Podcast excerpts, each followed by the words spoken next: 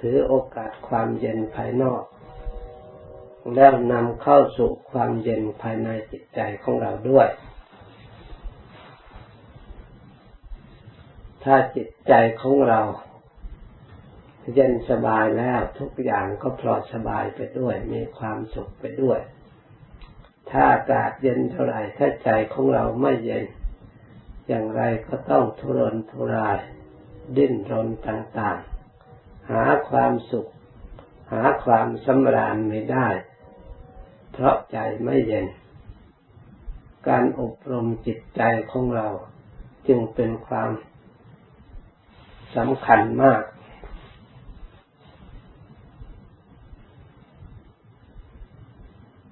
เพราะทำคำสอนพระพุทธเจ้านั้น ถ้าหากเราทั้งหลาย ได้รวบรวมมาเป็นสมบัติของใจแล้ว เราก็จะได้เป็นที่พึ่งอย่างสำคัญ ถึงทำมีอยู่ถ้าเราไม่ได้เอาเข้ามาไว้เป็นสมบัติของเรา ก็เลยเป็นของทั่วไป เราก็ไม่ได้รับประโยชน์เปรียบเหมือนยาโอสถอันวิเศษ ถ้าเราไม่บริโภคแล้ว โรคของเราที่มีอยู่เราก็ไม่ไม่สามารถที่จะให้หายได้ โรคหายไม่ใช่เฉพาะว่า แต่เพียงมียาเท่านั้น แต่เพียงรู้จักชื่อยาเท่านั้น ยานั่นมีอยู่ เรารู้จักอยู่ เราเพียรพยายาม หายาเหล่านั้นมาอยู่ในอำนาจของเรา อยู่ในตัวของเรา มีสิทธิ์ที่จะใช้สอยบริโภคได้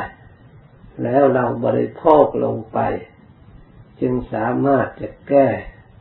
ความเจ็บป่วยได้ ชั้นใดก็ดีทำคำสั่งสอนขององค์สมเด็จพระสัมมาสัมพุทธเจ้า ที่พระองค์ทรงตรัสไว้แล้วนั้น มีอยู่ครบถ้วนทุกอย่าง แต่ยังไม่เป็นสมบัติของเรา ยังไม่เกิดประโยชน์แก่เรา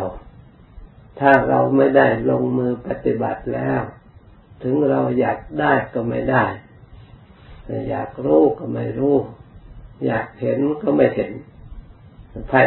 เพียงแต่อาศัยความอยาก ถ้าหากเราทั้งหลาย ได้ลงมือปฏิบัติ ลงมือศึกษาและปฏิบัติให้ถูกต้องแล้ว รวบรวมธรรมเหล่านั้น ให้ปรากฏขึ้นในใจของเรา เห็นชัดในจิตใจของเรา มีอยู่ในตัวของเรา นั่นจึงจะเป็นที่พึ่งของเราได้ เมื่อเราไม่เห็นถึงมีอยู่เหมือนก็ไม่มี ถ้าเห็นแล้วไม่รู้จัก ถึงมีอยู่เหมือนก็ไม่มีเช่นเดียวเช่นเดียวกัน รู้แล้วแต่ไม่เห็นเห็นแล้วแต่ไม่รู้ก็ใช้ประโยชน์ไม่ได้ ต้องรู้ด้วย ต้องเห็นด้วย หรือต้องเห็นด้วย ต้องรู้จักด้วย แล้วก็ต้องเอามาใช้ให้ถูกต้องด้วย พร้อมด้วยองค์สามจึงจะมีผลขึ้นมา เพราะฉะนั้นการปฏิบัติจึงเป็นสิ่งที่สำคัญ การปฏิบัติธรรมที่พระองค์ได้ทรงแสดงไว้นั่นก็ไม่ใช่เป็นสิ่งที่เหลือวิสัยที่เราทั้งหลายทำไม่ได้ เราทั้งหลายรู้ไม่ได้ ถ้าเราพินิจพิจารณาตรวจตรวจตรวจตรองสอดส่องดูแล้ว เราย่อมรู้ได้ เช่นพระองค์ทรงแสดงว่านัตติสันติพลังสุขขัง สุขอื่นยิ่งกว่าความสงบไม่มี เมื่อพระองค์ทรงตรัสสุขอื่นยิ่งความกว่าความสงบไม่มีแล้ว สิ่งที่ตรงกันข้ามทุกข์ก็คือความไม่สงบนั่นเอง ทุกอย่างยิ่งคือความที่จิตใจไม่สงบ จิตใจไม่สงบอยู่ตรงไหน ทุกข์ก็อยู่ตรงนั้นจิตใจสงบอยู่ตรงไหน ความสุขก็อยู่ตรงนั้นความสุขอยู่ที่ความสงบ เพราะฉะนั้นเราดูจิตใจของเราสงบหรือยังถ้าจิตใจของเรายังไม่สงบเราก็ถือว่าเนี่ยเรายังไม่มีความสุข เพราะมันยังดิ้นรนอยู่ มันยังฟุ้งซ่านอยู่ มันยังสิวโหยยังแสวงหาอารมณ์ยังอยากรู้อยากเห็น ยังเลื่อนลอยอยู่ มีสิ่งที่บังคับ บีบคั้นให้ดิ้นรนอยู่ เพราะฉะนั้นลักษณะอาการเช่นนี้ล้วนแต่เป็นลักษณะอาการที่แสดงออกว่ามันมีความทุกข์ ไม่ใช่มีความสุข ถ้าจิตใจมีความสุขจิตใจต้องเบิกบาน ตั้งมั่นแน่วแน่ ไม่หิวโหยไม่ดิ้นรนไม่แสวงหาอะไรมาอีก เพราะมันอิ่มตัวแล้ว เหมือนกับร่างกายที่เราได้พกบริโภคอาหารอิ่มแล้ว เขาเอามาให้อีกก็บริโภคไม่ได้ไม่นึกอยากมันไม่หิวโหย เพราะอะไร เพราะมันอิ่มแล้ว ไม่ดิ้นรนไม่ต้องการเพื่ออาหารอีก ชั้นใดก็ดีจิตใจของเรา ถ้ามีความสุขมีความอิ่มตัวแล้ว มันก็ไม่ดิ้นรน มันก็ไม่หิวโหยไม่อยากอันเรื่องอันที่ไหนอีกเรียกว่าอิ่มตัว จิตอิ่มนี่ไม่เหมือนบริโภคอาหาร อิ่มโดยการเป็นผู้มีปัญญาพิจารณา เห็นทุกข์เห็นโทษของความไม่สงบ แล้วมาพยายามอบรมจิตใจของเราให้สงบ เมื่อจิตเห็นความสงบ จิตใจเลยพอ ถึงไม่มีอะไรมันก็พอ เพราะความสุขที่เกิดขึ้นจากความสงบทำให้คนพอไม่หาอะไรต่อไปอีก แต่ขอให้สงบ อย่างถูกต้องตามธรรมคำสอนพระพุทธเจ้าสงบด้วยเป็นผู้มีสติสมบูรณ์บริบูรณ์ สงบด้วยปัญญาสามารถกำจัดความหิวอยากได้สิ้นเชิง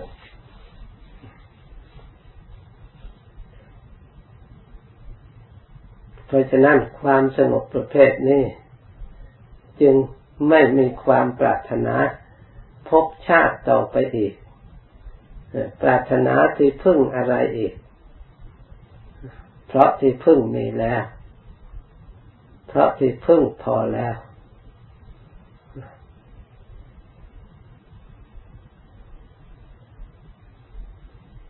คำว่าที่พึ่งพอแล้วนะ่ะก็คือที่พึ่ง จิตใจที่มีกำลัง รักษา ไม่ให้หิวโหยนั่นเอง ไม่มีอะไรอยาก เลยพึ่งพุทธะคือผู้รู้ ผู้รู้ไม่เคยบกพร่องมีอยู่ตลอดเวลา แม้จะมีสิ่ง อื่นจะมาบีบบังคับ แม้แต่กิเลสจะมีห้อมล้อม อยู่รอบด้านก็ตาม ธรรมชาติที่รู้แล้วต้องรู้อยู่ ถึงแม้ว่าจะมีอวิชชามาหุ้มห่อแต่ธาตุรู้ก็ยังมีแสงของความรู้อยู่ไม่เคยสูญจากความรู้ ถ้าอาวิชชาไม่มีความรู้แล้ว มันจะเป็นปัจจัยให้เกิดสังขารได้อย่างไร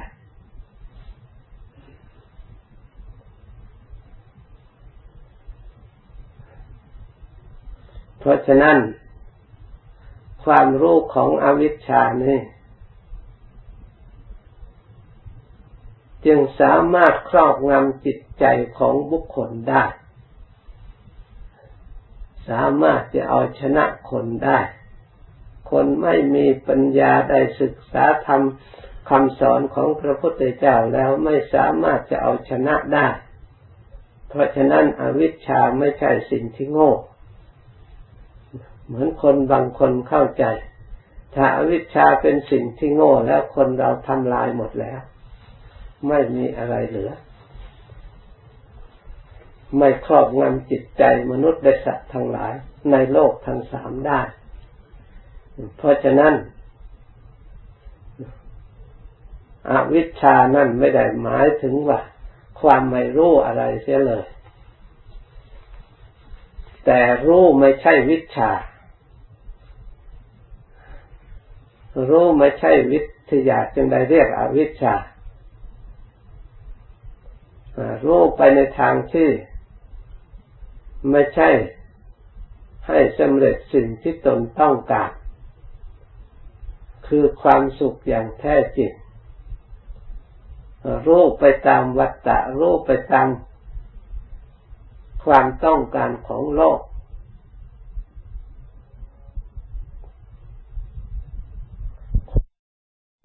ลาเป็นในสิ่งที่สร้างวัตถุขึ้นมา รู้แต่ในการยึดการถือการแบกการหาม รู้จักแต่ความอยากได้ รู้จักแต่ความโกรธเมื่อขัด สิ่งที่ไม่สมประสงค์ หรือสิ่งที่ตนไม่ชอบ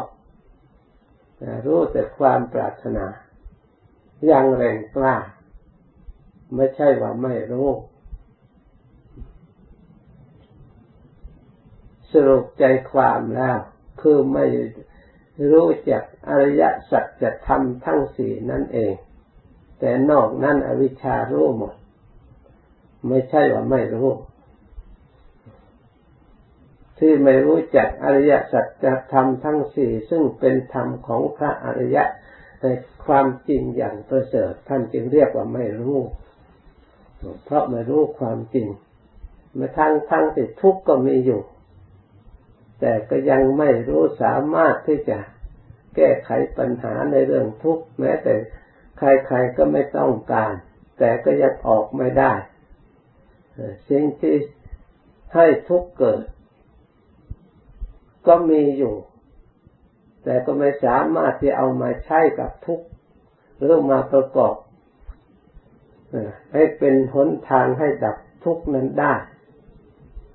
เพราะฉะนั้นจึงได้เรียกอวิชชา เมื่อองค์สมเด็จพระสัมมาสัมพุทธเจ้าพระองค์ได้อุบัติตรัสรู้แล้วในโลก พระองค์มารู้ความจริงอันนี้ พระองค์จึงรู้ว่า จึงรู้อวิชชา เพราะพระองค์มาเกิดวิชาเกิดขึ้นเมื่อใด รู้ความจริงเมื่อใดและความรู้ที่เวียนว่ายใจเกิดที่ทำให้มนุษย์ทั้งหลายสะสม สิ่งที่เศร้าหมองให้เกิดขึ้นแก่ตัวของตัวเอง เหล่านี้แหละท่านจึงได้บัญญัติ เรียกสิ่งเหล่านั้นอวิชชาเมื่อมีแล้วมันก็เป็นปัจจัย อาศัยการเกิดขึ้นตามระดับ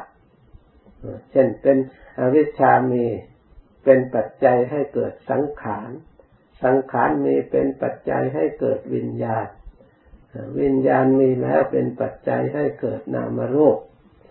เป็นปัจจัยให้เกิดสลายตนะผัสสะเวทนาตัณหา อุปทานภพชาติ ชราพยาธิมรณะ โสกปริเทวทุกขโทมนัสนะมีทุกข์ใจขับแค้นใจที่สัตว์ทั้งหลายได้รับอยู่ในปัจจุบัน เพราะความไม่รู้อริยสัจจะทำจริงอย่างประเสริฐที่นี่อริยสัจธรรมนั่นเป็นสิ่งที่ลึกลับสลับซับซ้อนไหมทำไมถึงไม่สามารถจะรู้ได้ แท้จริงนั่นอริยสัจธรรมนั่นไม่ได้ลี้ลับสลับซับซ้อนเลย เหมือนกับทุกข์เป็น พระองค์ไหวชาติปิทุขาความเกิดเป็นทุกข์ความแก่เป็นทุกข์ความเจ็บเป็นทุกข์ความตายเป็นทุกข์สังขารทั้งหลายเป็นทุกข์สังขารทั้งหลายอนิจจังสิ่งเหล่านี้ล้วนจะมีอยู่ในสังขารคืออัตภาพร่างกายของเรา ถึงอย่างนั้นเราก็ยังไม่รู้ความจริง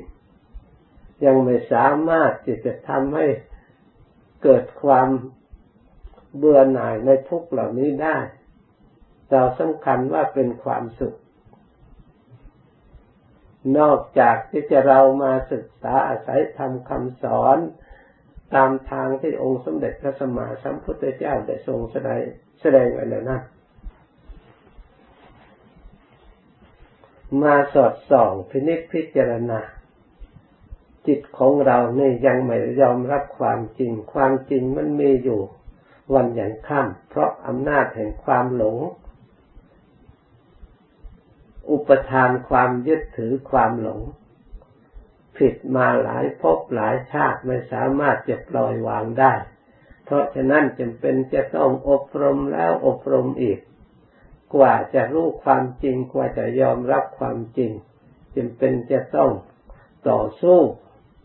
ต่อความจริงเหล่านั้นให้จิตยอมรับ อย่าว่าแต่เราธรรมดาองค์สมเด็จพระศาสดาสัมมาสัมพุทธเจ้าพระองค์ก็ต่อสู้เพื่อให้รู้ความจริงเอาชีวิตเป็นเดิมพันทั้งทั้งที่มีอยู่เฉพาะหน้าอยู่ตลอดเวลา พระองค์ก็ข้ามไปข้ามมาอยู่ จนถึงหกปี ความจริงอยู่ที่นี่ ก็ยังไม่เข้าใจแท้ตลอด สัตว์ทั้งหลาย ผู้ที่ไม่ได้สดับทำคำสอนของพระองค์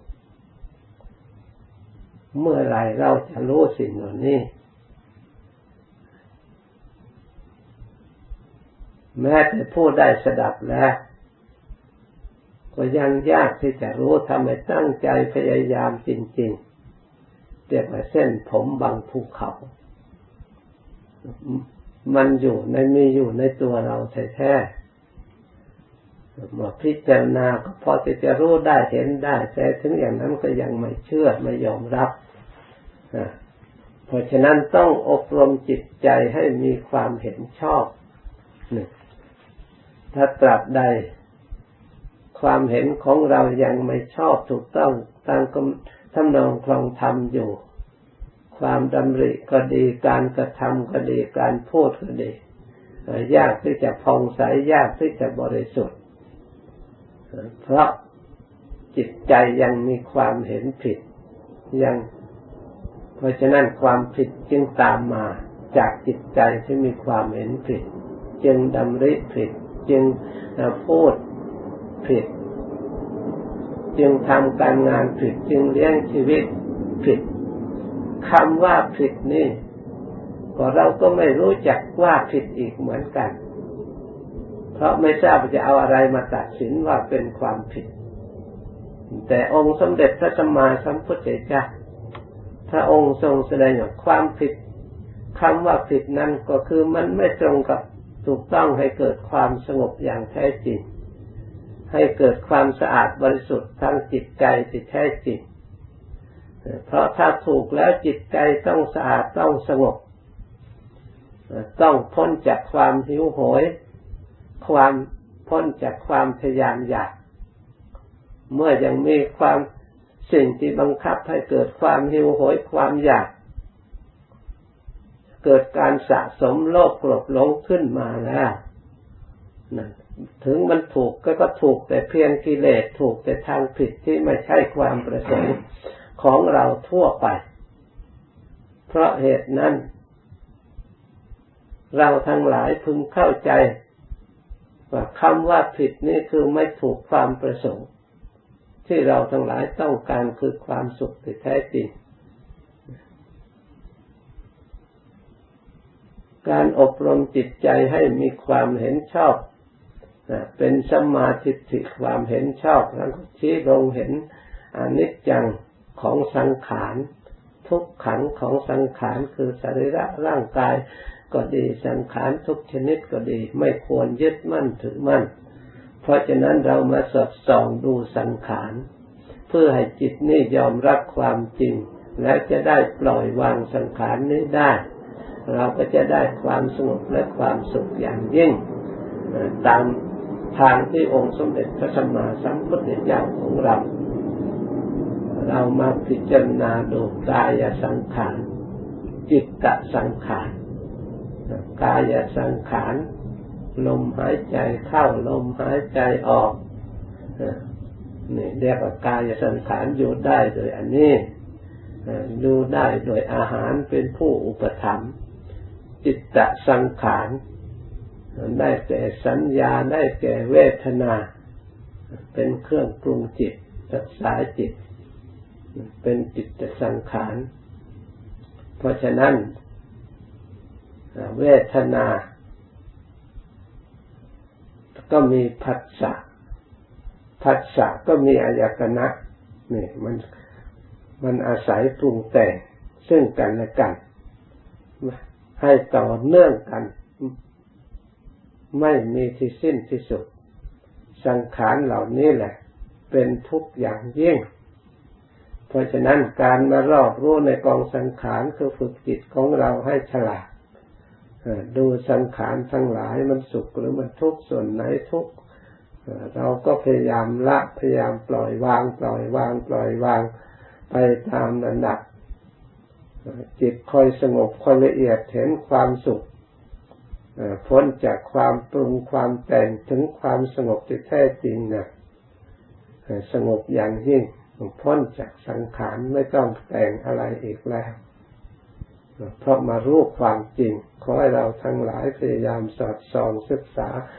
ให้เกิดปัญญาความรอบรู้ในกองสังขารที่มีอยู่ในตัวของเรา เราก็จะได้ประสบความสุขความเจริญบรรยายมา แต่นี้ไป ภาวนาต่อไปอีกสมควรเป็นเวลาแล้วจึงค่อยเลิกพร้อมกัน